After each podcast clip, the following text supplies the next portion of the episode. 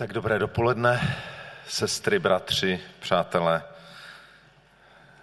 tady přítomní i nasledující přes internet. Eh, dnes skončíme takovou dlouhou sérii, kterou jsme tu měli. Služba žen podle Bible. A procházeli jsme ty různé role, ve kterých žena vystupují průběhu starého i nového zákona o takových rodinných, jako pomocnice muže, matka, manželka, přes takové výrazné služby v božím lidu, prorokyně, vůdkyně, modlitebnice, učitelky, nositelky evangelia. A dnes eh, tu sérii končíme tím tématem takovém trošku zhrnujícím nebo vedoucím k určitému závěru muž a žena v církvi. Já chtěl bych možná začít takovou, ani ne příběhem, spíš jenom takovou epizodou, nevím, kdy se přesně stala, může to být tak 100 let, řekl bych počátkem 20. století a uvádí se v životopisu známého duchovního učitele v Číně Watchmana kde byla nějaká velmi obdarovaná sestra. A A teologie té církve, ve které slouže, byla taková, že přece žena ať v církvi mlčí a, a není dovolené ženě učit. A tak ta obdarovaná sestra sloužila sestrám, to ještě bylo dovoleno, sloužila sestrám, ale někde za plentou vzadu stála skupina mužů, kteří se nesměli tam být, ale chtěli ji slyšet, protože přijímali boží požehnání skrze její službu.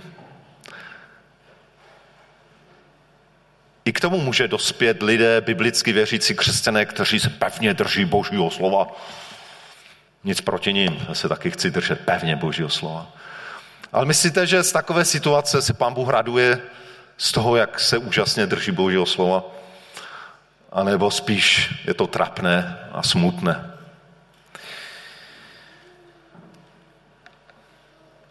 V první kázání na tohle sérii jsme mluvili o tom, že v Biblii na první pohled muži mají dominantní roli.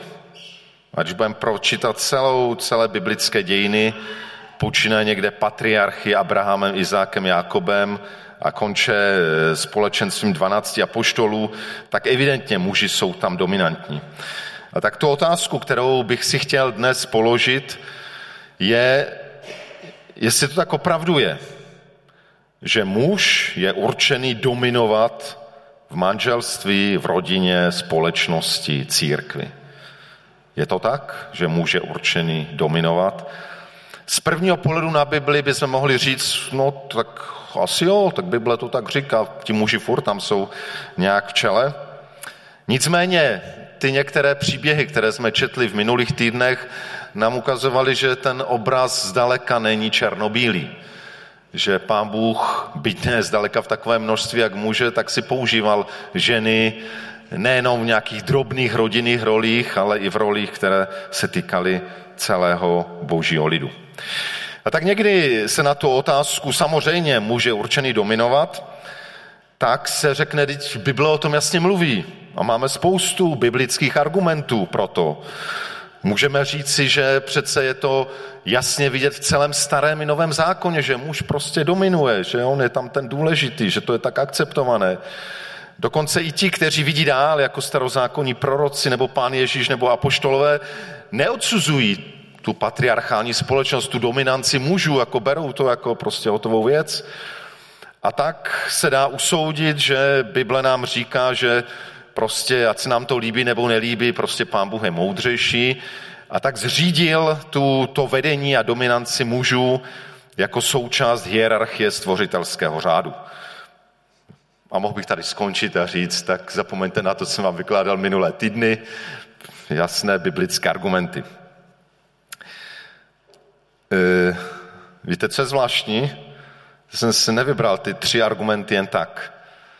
Víte, těmihle třemi argumenty se argumentovalo otrokářství. Ještě do 19. století mnozí biblicky věřící křesťané říkali, No přece otrokářství je akceptované ve starém i novém zákoně. To tam je celou dobu, to tam skoro je starý zákon, v novém zákoně otroci byli součástí církví, proroci, dokonce ani Ježíš, ani apoštolé neodsuzují. Nikde nečet, nečteme, že by pán Ježíš říkal, zrušte otrokářský režim, to je hrozné, to je nespravedlivé. Žádné takové Ježíšovo slovo nemáme. Ani apoštolové prostě počítají s tím, že otroci jsou pamatujeme, jak eh, apoštolé mluví o tom, co mají dělat páni, co mají dělat otroci. A tak se dá doložit, že zřejmě to je taková ta hierarchie, kterou pán Bůh, a tak to dokládali, no to tak pán Bůh stvořil, prostě jsou otroci a páni, no to je normální, teď to vidíme v celé Bibli. Biblicky věřící křesťané v 19. století tohle to hájili. Otrokářský režim hájili biblickými argumenty. A podobně můžeme dnes hájit stejnými argumenty to, že, že prostě je to jasné, Bible o tom všude mluví, Ježíše všude neodsuzují a tak dále, že muži mají dominovat. A já bych teď se u těch tří věcí chviličku zastavil a, a trošku podryl to, nakolik je to opravdu e, věrohodný biblický argument. Tak jako v 18. a 19. století mnozí křesťané vyšli a podrývali ten otrokářský režim, řekli, no z jisté pohledu to tam je, ale, ale, ale duch Evangelia mluví o něčem jiném. Tak tomu prvnímu, že je to akceptované ve starém novém zákoně. E, ovšem musíme si uvědomit, že, že třeba starý zákon, skoro celý starý zákon je v situaci padlého lidstva. V podstatě od pádu v Geneze třetí kapitola, první biblická kniha třetí kapitola, se mluví jako jeden důsledek pádu člověka, že muž nad tebou bude vládnout. Dá se říct, že nadvláda muže nad ženou je evidentně následkem hříchu. A samozřejmě to pak se projevuje v celých starozákonních dějinách. Ale je zajímavé, když budete trošku důkladně číst, tak si možná všimneme, že v těch hraných dobách, jako doba patriarchů, eh, kdy byla Sára jako žena Abrahama, Rebeka jako žena Izáka, Rachel jako žena Jakoba, že zdá se, že to postavení žen bylo mnohem, řekl bych, vznešenější a mnohem svobodnější. A že čím dále uplýval čas, tak se to zhoršovalo a postavení žen šlo evidentně dolů. A tak v ohledně nerovnosti pohlaví e, se židé jakoby opouštěli to prvotní boží zjevení a stále více se začali přibližovat těm pohanským národům kolem sebe. A tak v prvním století, století, kdy vznikla církev, století, kdy žil pan Ježíš, tak to v židovské společnosti vypadalo tak, že ženy byly v podstatě vyloučené z veřejného života. Ženy byly druhořadé v Ježíšově době. Byly vyloučeny z občanských práv a i jejich účast na bohoslužbě byla dost omezená. Nicméně to ještě židé na tom byli relativně dobře, v tom sousedním antickém světě řecko-římském e, mnohdy postavení žen bylo na úrovni otroků. A dokonce někteří antičtí filozofové e, se no nestyděli, oni to tak vnímali, že tak je, někdy srovnávali postavení žen se zvířaty. Děsivé. Ale i židovská společnost šla tímhletím směrem. Stále dolů, ženy dávali dolů. Takže to je starý zákon. A co se týká nového zákona, tak, eh, a to už vlastně přicházíme k té dvojce Ježíše a poštolů, tak samozřejmě oni přijímali tu společnost patriarchální, jak byla, prostě proto, že tak to bylo, to byla dobová samozřejmost. A jestli si uvědomíme, jak v prvním století, jak ta společnost vypadala a jaké bylo postavení žen, tak Ježíš ani apoštolové, oni nebyli revolucionáři, oni nebyli těmi, kteří by šli z raz na raz změnit společnost. Ani, ani nezbavit svět otrokářství, ani nezbavit svět tohoto. To nebyl, to nebyl jejich cíl, oni šli k něčemu podstatnějšímu, čemu hlubšímu co později rozložilo ty nespravedlivé struktury. Takže oni nepřišli tady bourat ty dobové samozřejmosti a o, mnohé, o některých věcech mluvil bratr David e, Rajca minule, když mluvil o tom, že i ty věci, které nacházíme v Pavlových listech, spíš odrážejí tu dobovou realitu toho, jak se ženy oblékaly, jaké měly postavení, a to měly v církvi mnohem lepší, ale, ale nešlo to převrátit prostě ze dne na den úplně jinak. Takže oni to tak brali, nicméně jenom když se podíváme na Ježíše samotného, vidíme, že jeho postoj k ženám byl naprosto revoluční. Jeho vztah k ženám, to, jak on ženy viděl, a některé ty příběhy jsme tu vzpomínali, to, že nebylo jenom 12 apoštolů, ale byla spousta žen, které nejenom eh, je materiálně podporovali, ale byli učednicem Ježíše. Vzpomeňme na Marii z Betánie, která si sedla k Ježíšovým nohám a poslouchala, to bylo naprosto radikální nové. Prostě rabíni neměli ženské učednice. Ježíš ano. Vzpomeňme na ten rozhovor se samarskou ženou a jaký postoj k ní Ježíš měl. Vzpomeňme na ženy, které si Bůh vybral, aby byly prvními svědky Ježíše z mrtvých stalého. Ježíš neměl sociální program, společenský program, teď od teďka bude všechno jinak, ale, ale ten jeho pohled na muže a ženy, jeho, jeho postoj byl radikálně nový. Tak nový, že křesťanům trvá 20 století, než aby, aby jim došlo, jak Ježíš ty věci viděl, aby začali dělat nějaké změny. A co se týká e, toho, jo a ještě možná u apoštolů vzpomenu apoštola Pavla, on to zmiňoval taky bratr David minule, jenom e, kdybyste si, já nebudu do toho dneska, mám dnes jiné texty připravené, ale kdybyste si četli, můžete za domácí úkol, Eh, nebo za domácí cvičení, poslední kapitolu listu Římanům, Římanům 16. Hned ta kapitola začíná tím, že Pavel mluví o Febe, což některé překlady říkají služebnice. Ve skutečnosti je tam diakonka. Všude o mužích diakono znamená služebník božího slova. A když je to žena, tak některé překlady říkají, no taková služebnice tam někde sloužila, si otvírala dveře nebo chystala kávu. Febe byla diakonka, měla úřad v církvi. Febe pravděpodobně nesla ten Pavlův list. Co to znamená, že nesla Pavlův list? Ona byla autorizovaná k tomu, aby když oni něčemu v tom listu nerozuměli, aby ona jim to vyložila. To pro mě bylo, když jsem to četl, úplně radikálně nové. Ona Febe vykládala Pavlův list, no tak to už není jenom jako e, dělačka kávy. Jo, to je dobrá služba, nic proti tomu, jo, ale Febe asi uměla i jiné věci. E, a potom, když dál čteme mm, Eh, potom ještě jedna věc o Febe se říká, což někteří překlady jako pomocnice, ve skutečnosti to je slovo, které všude jinde je odvozeno od slova, znamená stát v čele. Febe byla pravděpodobně jedna z vedoucích, neli úplně vedoucí církve v Kenchrejích v předměstí Korintu. A když čteme dál, 16. kapitolu Římanů, čteme tam o Priscile, jak to zmiňoval bratr David, čteme tam o e, Junii, a je zajímavé, že v celé té kapitole, kde Pavel nechává pozdravat různé lidi, tak kdo si spočítal, že je tam pozdrav pro 28 jednotlivců, z toho je 11 žen.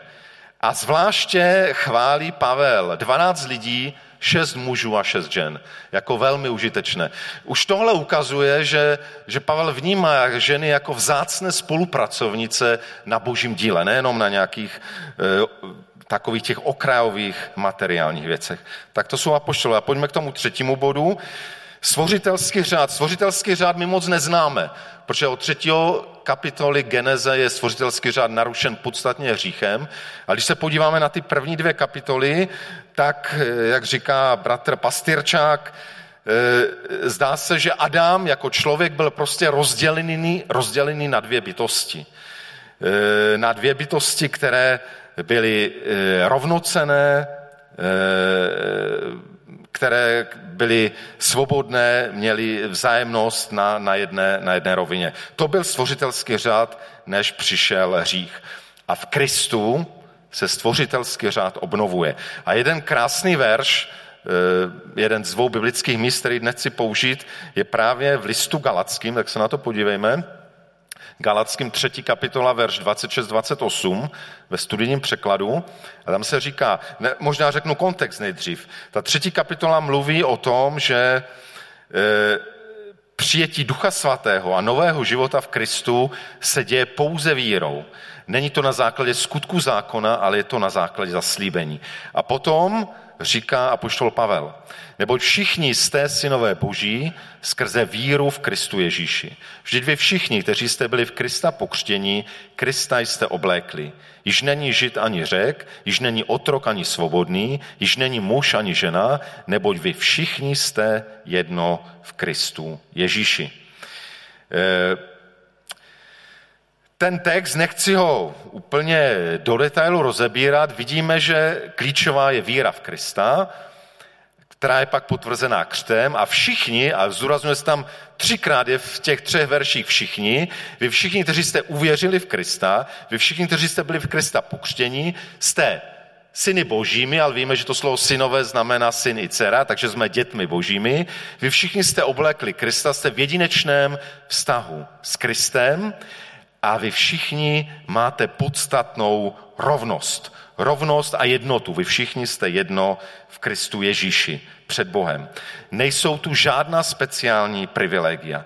A všimněte si, že v tom posledním verši tohle uh, úryvku se, se vlastně mluví o třech, soci, o třech bariérách. O třech bariérách nerovnosti, které v tu dobu, v prvním století, byly velmi silné byla to bariéra. Jo, byla to bariéra. Je to to žid ani řek, takže bariéra etnická, bariéra mezi židy a nežidy. A nejenom to bylo jako ohledně národa, vidíme, jak dodnes ty bariéry etnické, se mi zdá, že nacionalismus ve světě zas, zas spíš roste. To celou dobu to provází lidstvo. Tam to bylo ještě nábožensky podbarvené tím, že prostě přece podle Bible židé jsou vyvoleným národem. Zatímco všichni ostatní jsou ti nevyvolení. Takže to byl ten první rozdíl. Eh, bariéra nerovnosti etnická a to tady, a Pavel říká, to, tohle v Kristu padá tahle bariéra. Již není žid ani řek. Ta druhá bariéra je bariéra sociální. A to byla právě bariéra mezi e, otroky a svobodnými a samozřejmě třeba dalšími vrstvami, ale to byly asi největší rozdíl, který tam tehdy byl. Již není v Kristu ani otrok, ani svobodný. A ta třetí bariéra, bariéra mezi pohlavími, již není muž ani žena. Samozřejmě se to nedá vykládat a to je z kontextu celé Bible jasné, že to neznamená, že už e, národnost nehraje žádnou roli, že, že se máme tvářit, že nejsme e, Češi, Poláci nebo cokoliv. Ani to neznamená, že jsou setřeny sociální rozdíly a vznikl tu nějaký komunismus, kdy všichni jsou úplně stejní. Ani to neznamená, že muž je totožný s ženou. Samozřejmě ty přirozené rozdíly zůstávají, ale to důležité poselství je, že v Kristu ty rozdíly nejsou podstatné. Že všichni mají vlastně přístup k tomu podstatnému v Kristu a k tomu ještě to pak rozvineme. Zajímavé je, když vidíme tyhle ty tři bariéry nerovnosti, že ta první bariéra se v podstatě rozbourala v prvních letech nebo desítkách letech po Kristu. A my o tom dneska ještě uslyšíme přemýšlel, no, přemýšlel jsem proto, proč tak rychle, protože bylo potřeba, aby evangelium prostě šlo i do ostatních národů. Takže ta se rozbourala poměrně velmi rychle. Bariéra sociální, a když tam vezmeme hlavně to otrokářství, se začala bourat de, de facto v 18. století, v 19. století víme, že ještě e, vlastně ta velká válka, občanská válka v Americe v 19. století byla hodně právě spojena i, i s, s, těmihle, s těmihle věcmi. A, a ta bariéra nerovnosti mezi pohlavími v podstatě se začala bourat ve 20. století. Ve 20. století teprve ženy, je to asi 100 let, co ženy dostaly volební právo v Americe, v Británii a pak postupně v dalších zemích. A můžeme být rádi, že země stající na křesťanství s tím začaly první, trošku smutné, že 20 století po Kristu, no ale přece jenom s tím začali, zatímco jiné země ještě ani tam nejsou, samozřejmě muslimské a další. Takže to je strašná doba, kterou to trvá, nicméně naštěstí se to děje. A ten hlavní text, který jsem dneska chci přinést Bible, právě proto, že tak dlouho trvá, tak nemáme v Bibli text o tom, jak se bourají bariéry mezi pohlavní soci- a, a sociální, protože e, se tam reflektuje a písmo odráží prostě tu realitu, která tam byla, ale vidíme, že pod tím jsou myšlenky, které to podminovávají a, a vytvářejí novou realitu. Jediná, jediné to podminovávání přímo v realitě, které v Bibli najdeme, je u té první bariéry, protože tam se to prostě dělo. A právě takový text vám chci přinést, který teda mluví vlastně o něčem jiném, ale my tam velmi dobře můžeme dosadit i tu, i tu věc s otroky a svobodnými, i tu věc mezi muži a ženami. Takže se pojďme podívat na biblický příklad, jak se rozbíjí ta bariéra nerovnosti. A konkrétně ta první, to znamená mezi Židy a řeky. A pojďme se podívat na jedenáctou kapitolu skutků. Budeme za chvilku číst verše 1 až 18 eh, z 21. A eh, ještě ale řeknu ten kontext. Církev, která začala že, po odchodu Ježíše k otci do nebe, byl se slán duch svatý a církev, přestože dostal jasné poslání do světa, tak prostě zůstala v Jeruzalémě a v Judsku. U nás, mezi Židy, mezi doma, tady, tady to známe, tak to má být. Celý starý, skoro celý starý zákon o tom mluví. No a je to těžké měnit předsudky. Já myslím, že dneska je to hodně o těch předsudcích a tak věřím, že není náhodou, že bratr Broňa tu dneska vyšel a to svědectví bylo o předsudcích, protože bohužel my jsme stále plní předsudků. Nevím, kdo z nás není. Máme v, ně, v různých oblastech předsudky a předporozumění. A v téhle oblasti je to také velmi silné. A měla je i prvotní církev, nebyla ideální, měla spoustu předsudků vůči pohanům. A pak přišlo přechodné období církve, kdy začal Bůh připravovat eh, církev na světovou misi. A tak si použil Filipa, aby začal kázat evangelium Samařanům. Eh, použil si Saula, kterého proměnil, obrátil a připravoval na to, že Saul bude apoštolem pohanu. Ale asi klíčové bylo, co Bůh udělal s apoštolem Petrem. Petr, který měl výjimečnou autoritu v prvotní církvi.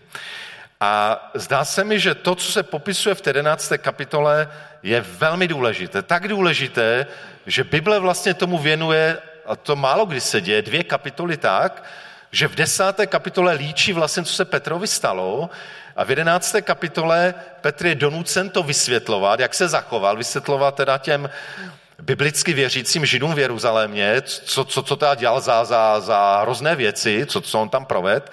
A on jim to vysvětluje a o tom je tady 11. kapitola. Já jsem použil, protože tam je to v rámci vysvětlování, je to taky stručnější, kratší než v té desáté kapitole, ale říká nám to, že, že tohle téma je velmi důležité. A myslím si, že nejenom kvůli židům a řekům. Takže pojďme se podívat na e, tu jedenáctou kapitolu. Nejdřív přečteme prvních deset veršů. A poštolové a ostatní bratři v Judsku se doslechli, že i pohané přijali boží slovo. Pohané. Když Petr dorazil do Jeruzaléma, Obřezaní věřící mu vytýkali, šel si k neobřezancům a jedl si s nimi. Petr jim to začal po pořádku vysvětlovat.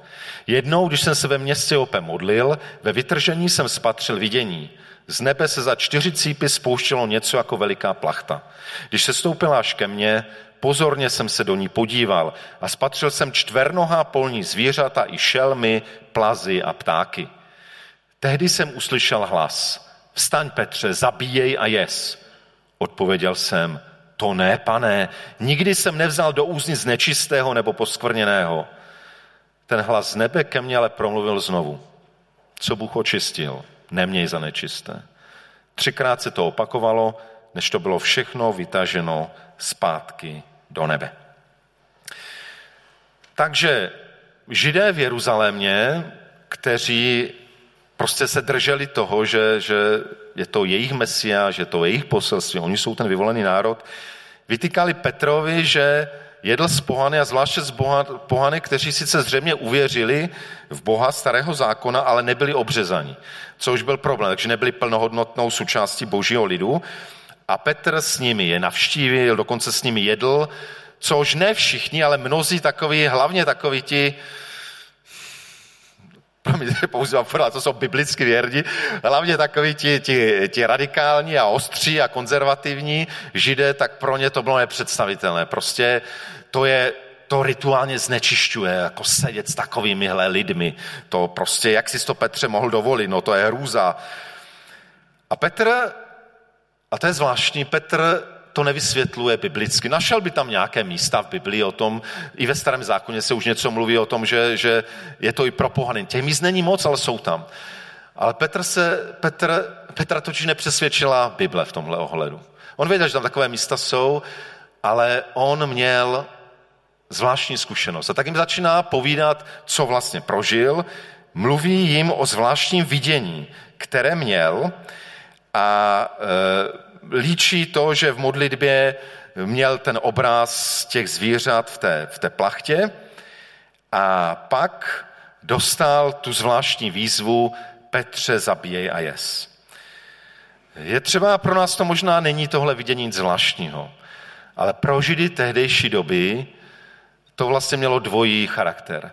První charakter bylo, že to prostě bylo odporné. V té plachtě byla všechna zvířata. Takže tam byla, byla tam asi ta čistá zvířata, která mohly jíst, ale byla tam spousta těch nečistých zvířat, které prostě nesměly jíst, protože Bůh řekl ve starém zákoně, že jsou nečistá. Takže e, pro ně to bylo odporné, jakoby i z takových tradičních důvodů, prostě takové zvířata nejedla, hnusila se jim. A dokonce v té plachtě někdo říká tím, že tam byla nečistá i čistá spolu, tak pro některé se nečist, čisté znečišťuje kontaktem s nečistým, takže vlastně nečisté bylo všechno. Takže bylo odporné jenom si představit, že by to měl zabíjet a jíst. A druhá věc, že to se zdálo být bezbožné. Protože přece jasně pán Bůh ve starém zákoně říká, tohle zvířata jsou nečistá, tohle jsou čistá. Musíte to jasně oddělovat. A najednou slyší ten divný hlas, zabije a jest. Takže Petrova reakce byla jasná. E, pane, to ne, já jsem nikdy, to, to, to, jsem ti vždycky byl věrný, věrný tvému slovu, tohle mm, jsem to nikdy neudělal. A pak slyšel zvláštní větu. Hlas z nebe, což ukazuje, že to je hlas Boží, je to Bůh. Co Bůh očistil, neměj za nečisté. Takový Bůh říká radikálně něco nového. Já ti říkám, že je to v pořádku. A jestliže já ti říkám, že je to v pořádku, tak opust to, co si myslíš, že nelze opustit a, a dělat to. Dokonce se to děje třikrát, jako by potvrdilo se, že to není náhoda, že to není nějak něco divného. Petr nerozuměl tomu vidění, byl z toho asi šokovaný, co se dálo a ten příběh pokračuje. V tom se před domem, ve kterém jsem byl, objevili tři muži. Byli za mnou posláni z Cezarie a duch mi řekl, abych šel bez váhání s nimi. Doprovázelo mě těchto šest bratrů, s nimiž jsme vešli do domu e, toho muže. To bylo Cornelia. Takže kromě toho, že měl Petr vidění, tak měl ještě další vnitřní potvrzení. Duch mu řekl, aby šel s těmi pohanskými muži. Dokonce, eh, když čteme tu desátou kapitolu, která je trošku podrobnější, tam přímo Duch Svatý mu říká, jdi s nima, protože já jsem ty lidi poslal. To je moje dílo. To, že to není náhoda, že jsi měl to vidění a teď přišli ti tři lidi. A mnohdy to tak je, že někdy, když ty okolnosti zvláštním způsobem zapadají, někdy v tom můžeme rozpoznat boží, boží cestu, boží vedení. A duch mu to teda potvrdil, že, že opravdu e, on je poslal, že e, to má udělat. A dá se říct, že tady v tu chvíli bych řekl, že Petr pochopil první věc z toho, co mu Bůh chce v ten zvláštní den říct. Pochopil první věc, že je dovoleno navštívit pohany. Začal chápat, že to souvisí s tím viděním těch zvířat, protože tady nešlo o zvířata. Když později eh, křesťané pochopili, že opravdu to není, že to bylo přechodné ustanovení o těch čistých, nečistých zvířatech, ale že, že my máme svobodu v Kristu a tohle není něco, čím bychom se měli my vázat. A tam ještě on nebyl, ale pochopil, že to nějak souvisí, že jde o lidi. A že podobně, jak židé viděli, to jsou čistá zvířata, nečistá, tohle jsou čistí lidé, vyvolení židé a to jsou ti nečistí. A najednou mu začal docházet, aha, tak duch boží mě chce říct, že to tak úplně není, že asi já ty pohany, když mě je poslal, že je můžu navštívit, dokonce, že můžu s nimi jíst. Tak to byl první pochopení, co Petr pochopil. E, dokonce e, v tom, v těch skutcích, v té desáté kapitole, tam e, říká, to je to první pochopení. Bůh mi však ukázal, abych žádného člověka neměl za nečistého nebo poskvrněného. To je první, co pochopil. Bůh, mi, Bůh mu to ukázal, že nemá lidi pokládat za nečisté nebo poskvrněné. A příběh pokračuje dál. Teď došel k tomu Kornéliovi a ten Kornélius nám vyprávěl, jak ve svém domě uviděl anděla. Stanul před ním a řekl, pošli do Jopy a nech zavolat Šimona zvaného Petr, skrze to, co ti poví, budeš spasen ty i celý tvůj dům. Najednou Petr slyší, že ten Kornélius, sice věřící eh, v Jahveho, v Boha Izraele, ale ještě neobřezaný, že měl dokonce andělské vidění a potvrzené tím, že anděl mu řekl, že je nějaký Šimon, kde bydlí, že má jít za ním. Takže Petr jasně viděl, že opravdu Bůh mluvil s tímhle pohanem a že jim má říct to, co je povede k záchraně, ke spáse. Je pohany. A tak, když se vrátím zase do té desáté kapitoly, tak eh, Petr tady se posouvá v tom pochopení. Druhé, co pochopil, je, že nejenom, že může z pohany jíst a mít společenství, ale že evangelium, že radostná zvěst o boží milosti, o boží lásce, o Kristově oběti je i pro ně, je i pro pohany. A zase v té desáté kapitole to říká eh, podrobněji, eh, na začátku té své řeči, opravdu vidím, že Bůh nikomu nestraní, ale v každém národě se mu líbí, kdokoliv ho ctí jako na spravedlnost. Už se posunul dál, vidí, že Bůh nestraní ani židům, ale v každém národě se mu líbí ten, kdo, kdo koná boží vůli, kdo koná, koná spravedlnost. A to ještě ale není konec toho, co Petr prožil, to nejsilnější mělo přijít. A jen co jsem k ním začal mluvit, sestoupil na ně duch svatý, stejně jako na počátku na nás. Tedy jsem si vzpomněl na pánova slova. Jan křtil vodu, ale vy budete pokřtěni duchem svatým. Jestliže jim Bůh dal stejný dar jako nám, když uvěřili v Pána Ježíše Krista, kdo jsem byl já, abych bránil Bohu? Pro Petra to nejsilnější, co tam zažil, bylo, že když začal mluvit, a v desáté kapitole máme, o čem mluví, mluví o Kristu, zvěstuje Krista, mluví o jeho životě, mluví o jeho smrti na kříži, o zmrtvých stání, o tom, že v jeho jménu se zvěstuje všem národům odpuštění hříchů. A když o tomhle mluvil, svědčil o Kristu, tak na ně se stoupil duch svatý a projevilo se to úplně stejně jako v den letnic. A Petr a ti, co byli s ním, viděli, jak, jak ti pohané najednou mluví v jazycích a velebí Boha úplně stejně, jako se to dělo židům v den letnic. A tak eh, Petr došel ještě v tom pochopení toho, co mu Bůh chce říct, toho vidění a co na to následovalo, když viděl, jak byl dán dar Ducha Svatého, tak vlastně pochopil, že pro pohany není jenom to, že se s nima můžeme stýkat, ani to, že je pro ně evangelium, ale pochopil, že všechna boží dobra jsou i pro ně. Že a proto jim, eh, jak píše o tom v desáté kapitolu, na základě téhle zkušenosti řekl, no můžeme je pokřtít, protože oni už byli pokřtěni duchem, tak proč by nemohli být pokřtěni vodou?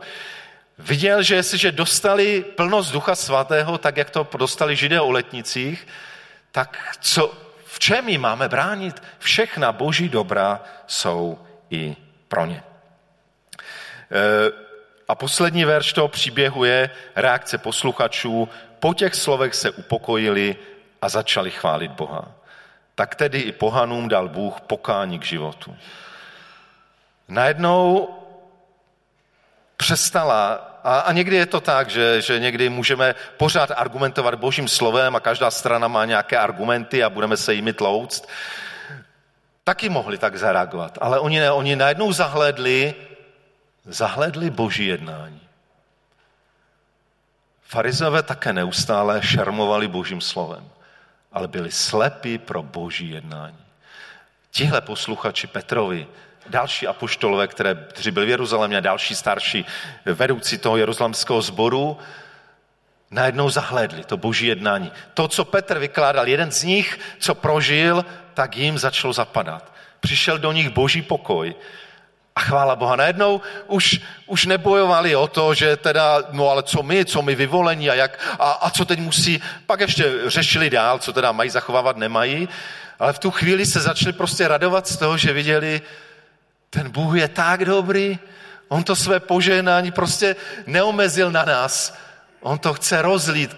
Komukoliv, kdo se otevře, to své požehnání chce rozlít.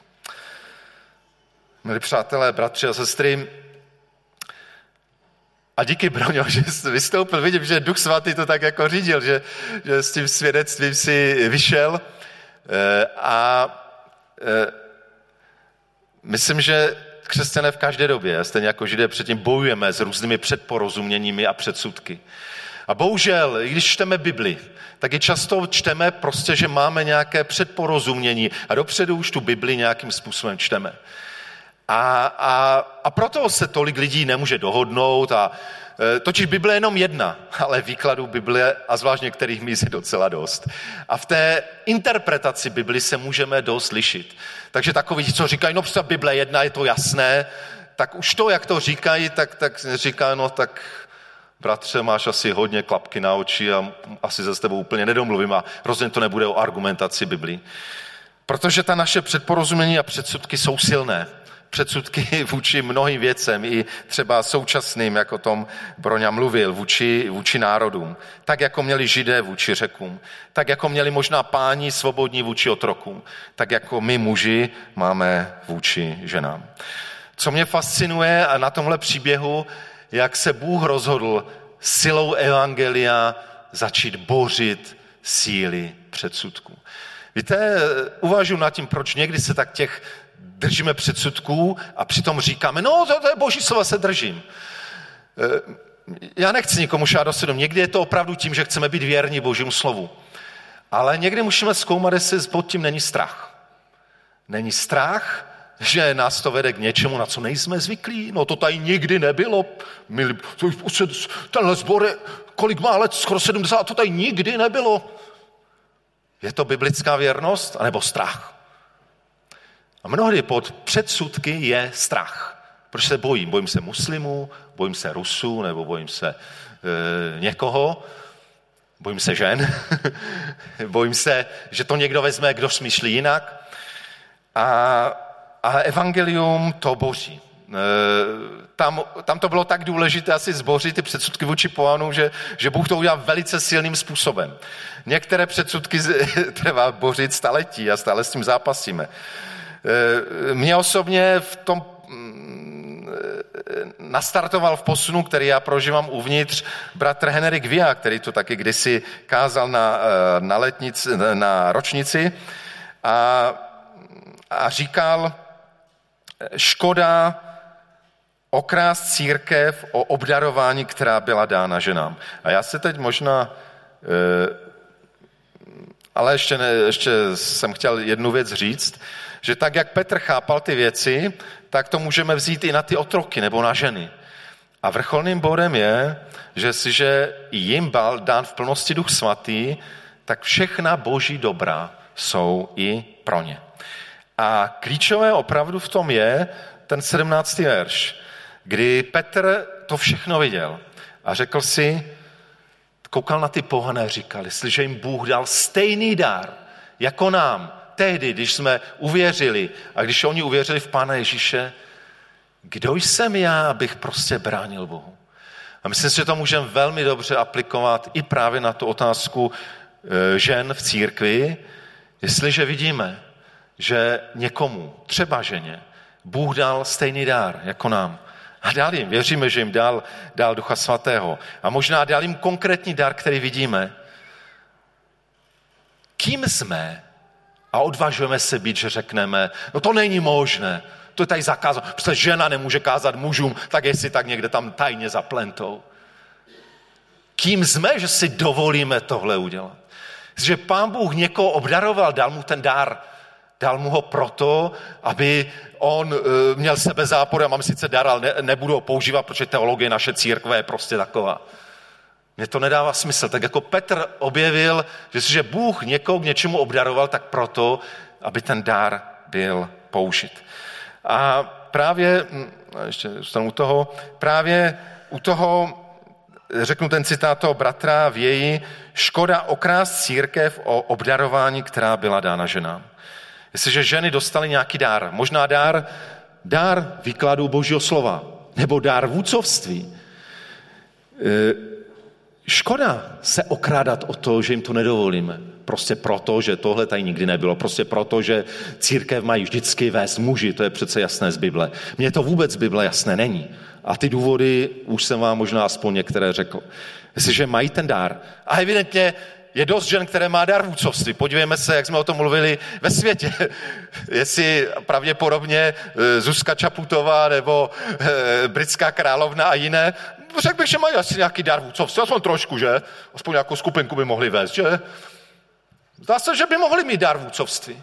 A kdo jsme my, aby jsme jim řekli, ne, to nejde, protože my máme takové pravidla a my, my, my tomu takhle rozumíme. To mě připadá velmi silné, tahle věc právě s tím obdarováním. A je to škoda okrás církev o to obdarování. A Dan Drápal, který byl taky původně velmi konzervativní, a pak eh, mu pomohla jedna zkušenost, kterou líčí ve své knize eh, Emancipace žen v církvi s otazníkem.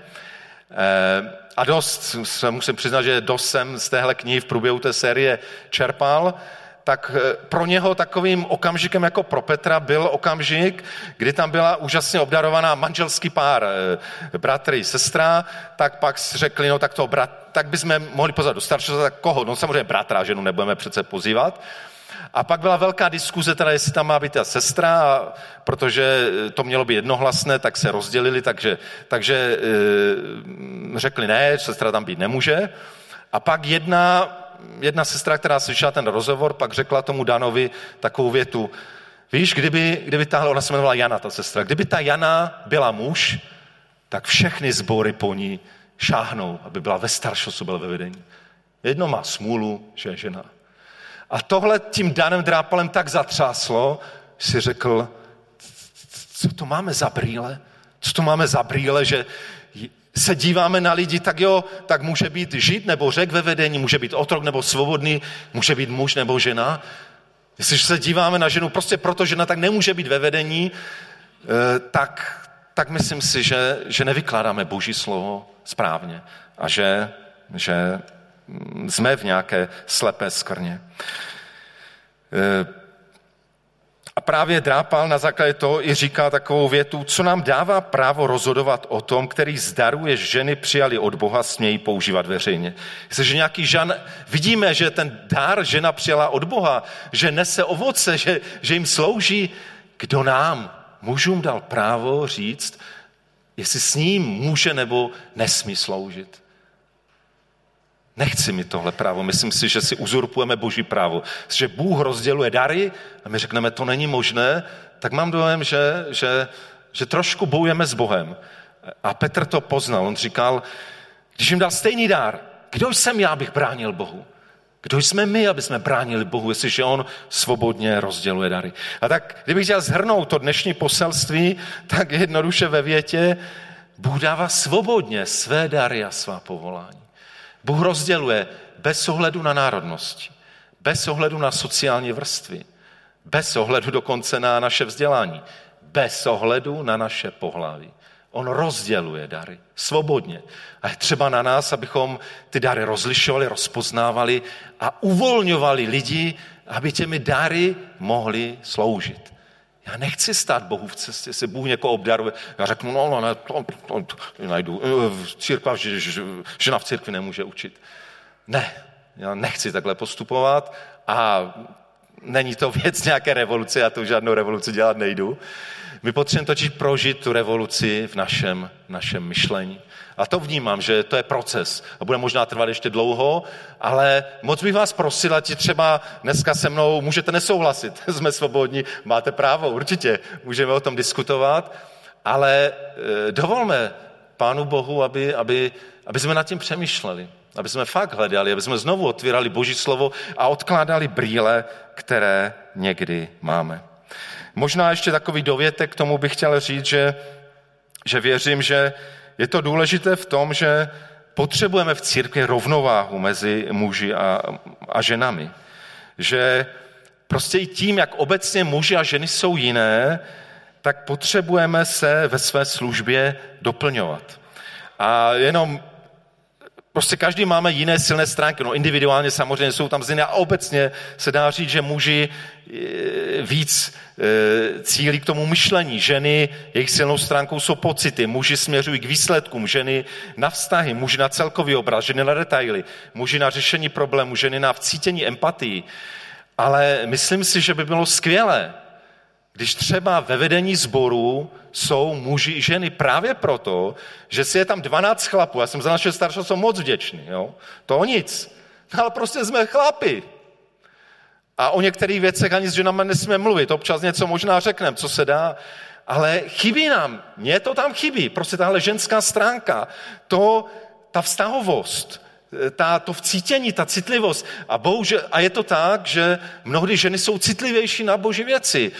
E, jsme byli úžasná služba, prorocký seminář s Pavlem Strežem a on si dovezl šest lidí tým, z toho byl jeden muž, pět žen a oni nám sloužili a modlili se za nás, prorokovali nám. Úžasné. Ženy jsou mnohdy velmi citlivé. A je škoda, jakože, když teda jsem tam starší, něco utrousí a možná některé věci zřeší s ženou, ale, ale vnímám to, že, že prostě jsme potom jednostranní. Protože některé dary dal pán Bůh mužům, některým ženám potřebujeme se navzájem na každé úrovni služby. A já mám dojem, že v jednotlivých službách v dorostu mládeži, tam to znáte, že tým z mužů i z žen a že je to tak jako dobré, protože protože e, potřebujeme se učit spolu spolupracovat.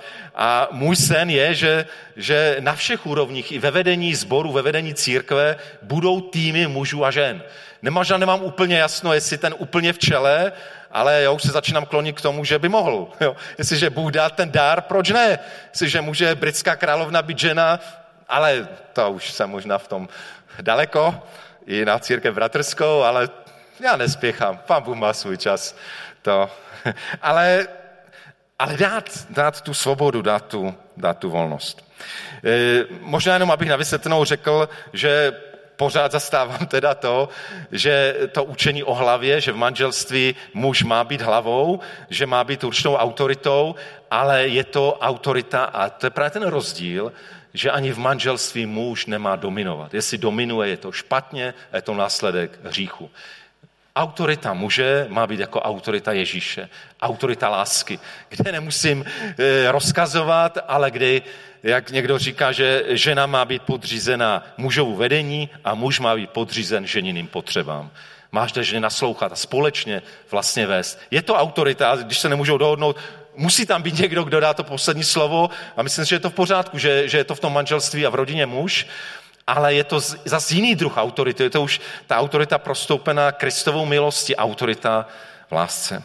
A tak poslední výzva, kterou mám, eh, nemám tu nic speciálně aplikačního, ale prostě to, abychom nepřekáželi Božímu duchu. Boží duch přemohl Petra. A bohu díky. Kdyby Petra nepřemohl, on by teda to udělal nějak jinak. Představte si tu, šílenost, kdyby Petr řekl, no, no, no, no, no, no, no tady, tady, takhle to tam je, tak to tam je, tak to tam je. Tak kdyby to tak zůstalo, tak tady, přátelé, nejsme, protože by se evangelium nedostalo k pohanům a byla by hrstka židů, kteří by říkali, ano, náš pán Bůh, my jsme vyvolený národ. Náš štěstí duch svatý Petra přemohl. Mám velkou touhu, aby duch svatý přemáhal mě, Mnohdy se mu to bohužel nedáří, ale, ale chtěl bych to, aby mě přemáhal. A mám touhu, aby náš sbor byl naplněný Božím duchem. Aby nás vyváděl z našich pevný, někdy pevných pozic, ale spíš strnulých než pevných. Pevně zůstaňme v Kristu, ale, ale zkoumejme věci.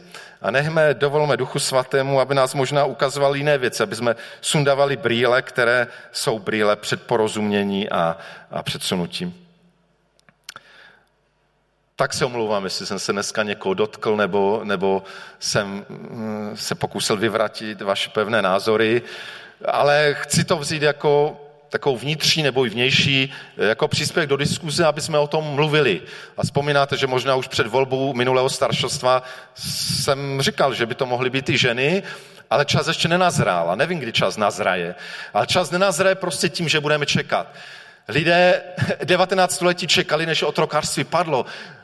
A myslím, že to není v pořádku. E, pokud my se neotevřeme Božímu duchu, nenecháme, aby s námi pracoval, tak můžeme čekat stovky let. Jo? A pak zjistíme, že teda, kdyby jsme byli svobodní a volní a otevření pro Božího ducha, že některé věci mohly přijít mnohem déle. Pane Bože, tak ti děkuju moc za to, že, že jsme mohli otvírat i ta témata, která možná tady nebylo běžné zvykem otvírat, Děkuju za to, že, že vidím, že i se mnou pracuješ, že možná před několika lety bych takové kázání tady neřekl. ale jsem vděčný za to, že, že jsi živý Bůh, že s námi pracuješ, že nám dáváš svého ducha. Já jsem ti moc vděčný za to, že tvůj duch je duch svobody. Že, že nemusím se bát i některých nových myšlenek, že je můžu zkoumat, než třeba je zavrhnu nebo, nebo je přijmu. Že můžu stát pevně na evangeliu, ale můžu novým způsobem vidět tebe, Ježíše, jak si, jak si plný svobody se díval na muže i na ženy, na otroky i na svobodné, na židy i na řeky a, a projevoval si jim lásku a, a ukazoval jim, že každý z nás máme obrovskou hodnotu před tebou. A tak prosím za to, aby, aby si ty Duchu Svatý k nám mluvil.